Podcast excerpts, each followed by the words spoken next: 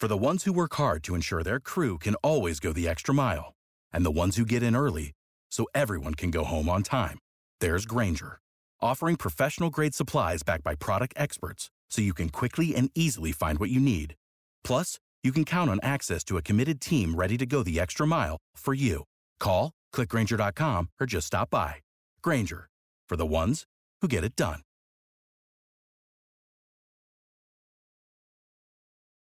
Every team, every topic, everywhere. This is Believe.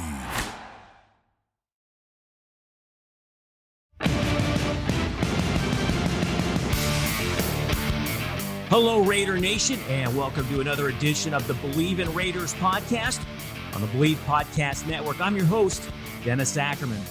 The Raiders play their final home game of the year as they host the Miami Dolphins the day after Christmas in a primetime affair. These two teams are heading in opposite directions. The Raiders have lost two straight and four out of their last five. Meanwhile, the Dolphins have won eight of 10 and currently occupy the seventh and final playoff spot. Miami is currently tied with the Baltimore Ravens, but the Dolphins own the tiebreaker. The Raiders are three point underdogs, and the over under is 47 and a half. Now, the line has actually moved quite a bit in this game. The Dolphins originally opened as a point and a half favorite, but it's since doubled. In the last five road games, Miami is 4 and 1 straight up and 8 and 1 against the spread in their last 9 games overall. Now compare that to the Raiders who are just 1 and 4 against the spread in their last 5 games. So if you think the Raiders can turn things around against Miami or perhaps if you're interested in other sports, you know, the NBA or college basketball are back. The NFL and college football playoffs are right around the corner, Raider Nation. With all these sports going on, there are plenty of bets to lock in. So if you're thinking about maybe perhaps picking the Lakers to repeat their NBA championship or someone to upset Patrick Mahomes and the Chiefs, which I don't think any team is going to, as painful as that sounds to Raider fans, you know what? Then you need to go to betonline.ag. From game spreads and totals to team, player, and coaching props. BetOnline gives you more options to wager than any place online. And there's always the online casino as well. It never closes. So head to betonline.ag today and take advantage of all the great sign up bonuses. Again, that's betonline.ag and sign up today. BetOnline, your online sportsbook experts. Well, this is the 36th all time meeting between these two storied franchises. The series is tied 17 to 17, and there's been one tie. Miami has dominated the rivalry since the early 2000s, having won 9 of 11, and that includes a 28 20 win the last time they played in 2018. It's the first time in six years the Raiders have hosted the Dolphins. They've also met four times in the playoffs, and the most memorable game was played December the 21st, 1974, AFC divisional round game in Oakland at the Coliseum. Miami was looking to become the first team to appear in four straight Super Bowls and win three straight Super Bowls. The game would eventually become a seesaw affair, with the Dolphins holding a 26 21 lead with just over two minutes to play. The Raiders moved right down the field inside the Miami 10 yard line with just under a minute to play. It set the stage for what would become known as the Sea of Hands game. Here's former legendary Raider broadcaster Bill King with the call. 35 seconds left. First and goal for Oakland. They trail 26 21. The promised land is eight yards away. Branch to the left against Shough. Biletnikoff to the right against Foley. Back to pass goes Stabler. Looking, looking, looking. He runs. He's at the 15. He throws. It is a touchdown Raiders. Touchdown Raiders. I can't even see the receiver. Clarence Davis. It looks like Clarence Davis. He's being mobbed. Stabler was hit as he threw. He was falling they threw the ball in a loop. I still can't tell, is it Davis? I thought it was. It is a touchdown. Everybody in the Bulls captured it, Davis got it. Everybody in the Bulls believed what being was Davis, but he went down in a heap of tacklers and then was robbed by fans. The Raiders have taken the lead 27 26 when Stabler had to loop the ball up because he was he threw. It looked like he might have been lobbing it into the promised land toward Miami.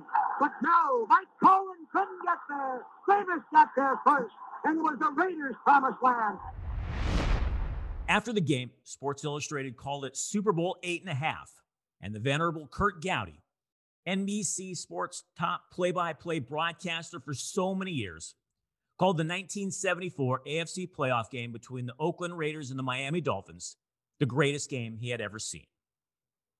All right, on to this year's game now. And the Raiders have yet to announce who is going to be the starting quarterback against the Dolphins. But one thing I can tell you whoever gets the nod, they will have their hands full with a very, very stingy Miami defense. The Dolphins have the number one scoring defense in the NFL, giving up just under 19 points a game. Last week against the New England Patriots, well, they made life miserable for Cam Newton, sacked him three times, and kept the Patriots out of the end zone. Watch out for Emmanuel Ogbah, who leads the Fins with nine sacks. And in the secondary, we'll see how much the Raiders test Xavier Howard, who leads the league with nine interceptions. Here's what head coach Jon Gruden had to say about the Dolphins' defense when he was asked about it. Well, the acquisition of Jones from Dallas was huge, and uh, Howard is a great corner and healthy again. And um, I think Rowe, 21, is a very good coverage safety. He can cover a lot of tight ends, and they have coverage people that can really handle a lot of responsibility. And it's they stayed healthy and they're for real. And um, they're big up front, very big and experienced. You know, getting a couple world champions uh, from your hometown, from your home team, where you come from, is certainly important. Uh, but they're aggressive. They do a great job of blitzing. Um, and I, I, have always admired Chan Gailey. He's a good friend. He's, he's very creative. And um, while a lot of their skill guys were hurt last week, they proved that they, they can find any way possible to move the football. They did it on the ground, and they did it in convincing fashion. So it's a well coached team. He's a, obviously a great young coach. On Wednesday, Derek Carr was a full participant in practice a day after splitting the reps with Marcus Mariota. Now, as you know, Carr left last Thursday's game in the first quarter against the Chargers with a groin injury. And Mariota came in and performed so well in relief. He threw for 226 yards and a touchdown. At the same time, he also threw a key interception late in the game when it appeared the Raiders were in prime position to come out on top with a victory. But Mariota gives the Raiders offense a little bit of a different dimension.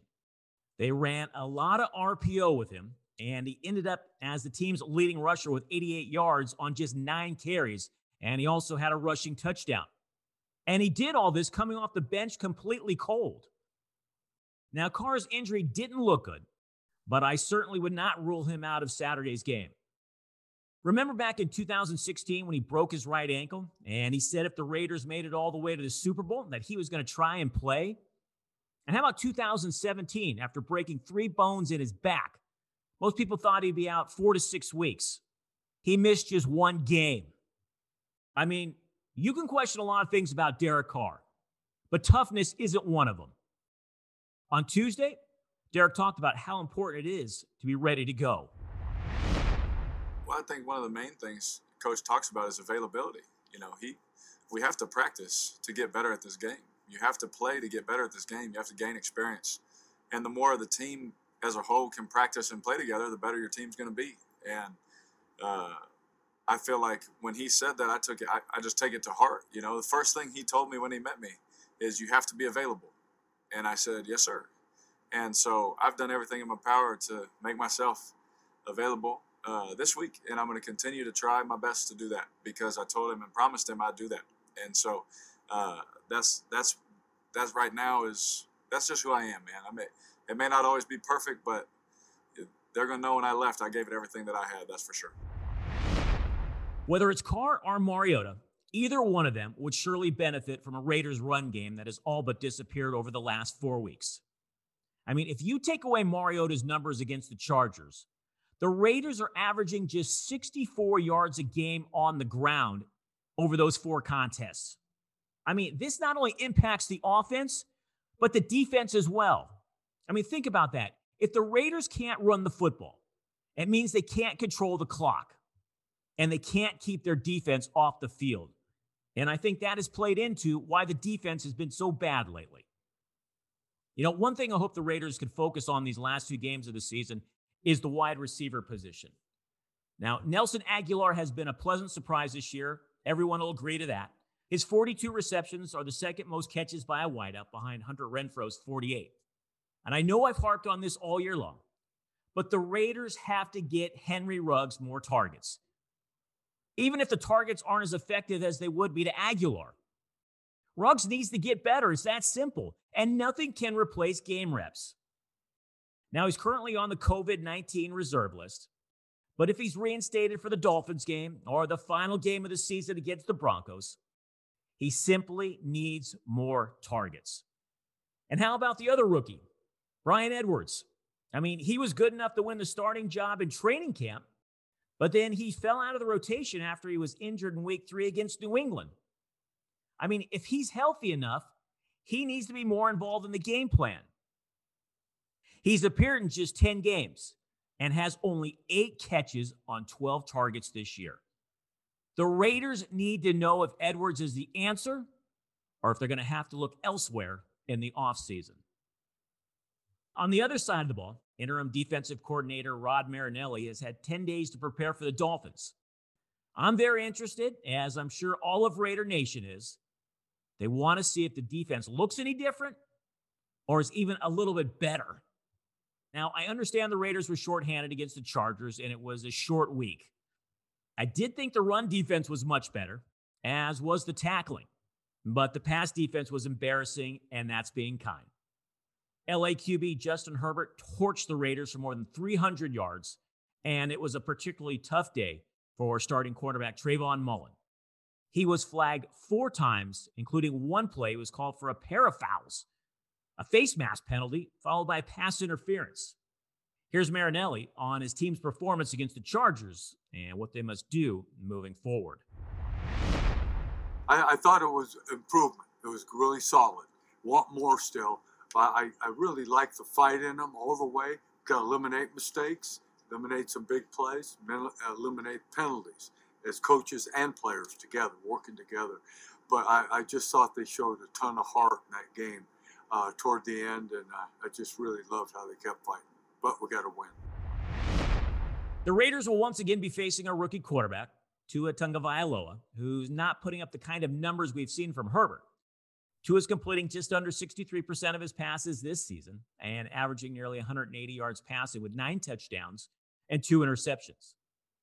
As I mentioned, the Raiders were much better against the run last week, and on Saturday, they'll be contending with rookie running back Salvon Ahmed out of Washington, who ran for more than 100 yards against the Patriots. Wide receiver DeVante Parker is the Dolphins' leading receiver with 56 catches this season. In terms of health, the Raiders' defense currently has three players on the COVID 19 list Daryl Worley, linebacker Nick Kwiatkowski, and safety Eric Harris. Now, linebacker Nicholas Morrow remains in concussion protocol, so the Silver and Blacks starting linebackers could look like this on Saturday Cory Littleton, Raekwon McMillan, and Kyle Wilber. Now, that is not going to put a lot of fear into any offense. Clelin Ferrell, he has still not practiced this week with an ailing shoulder. And Johnathan Abram, he did return to practice on Wednesday. You know, given how the second half of the season has gone, and with not much to play for, the Raiders cannot fall into the trap of losing their focus. Last season, they had an embarrassing loss to the Jaguars in their last home game ever in Oakland, week 15. They can't allow that to happen again and give the perception, not only inside that building, but around the rest of the NFL, that it's okay to make excuses and give lackluster efforts at the end of a season. They're going to have to navigate the line between getting their younger players more involved while trying hard to desperately win. Though the reality of a playoff berth is pretty much over, I feel it's imperative to finish with a winning record in Gruden's third season and set the tone for the offseason and 2021. Now, I know finishing 9 and 7 and missing the playoffs again isn't going to satisfy a reasonably aggravated fan base. But right now, it's the best the Raiders can strive for at this point. I mean, if the Raiders beat Miami and Denver, they'd finish 9 and 7 and likely on the outside looking in at the playoffs. But their record in 3 years would have gone from 4 and 12 to 7 and 9 to 9 and 7. It's progress. Not the kind the fan base is looking for with a win now mentality and for a fan base that has suffered way too long and way too much. But if they can win these final two games, it would be the Raiders' second winning season since they went to the Super Bowl in 2002. Cornerback Trayvon Mullen talked after Wednesday's practice about finishing out the season the right way. Finish is the, the biggest thing for us right now. I mean, we don't want to finish losing. Uh, we we got to show who we are. Who we are. We got to show how tough we are. Um, we got to show that no matter the circumstance or the outcome or whatever it is, that um, we're gonna go out there. We're gonna play hard. We're gonna finish. Um, we're gonna show uh, what type of player we are individually and as a whole. And and like I said, uh, you do all those things, and everything should be well for for us as a as a group. I want to share a story with you, and it goes back to 1999.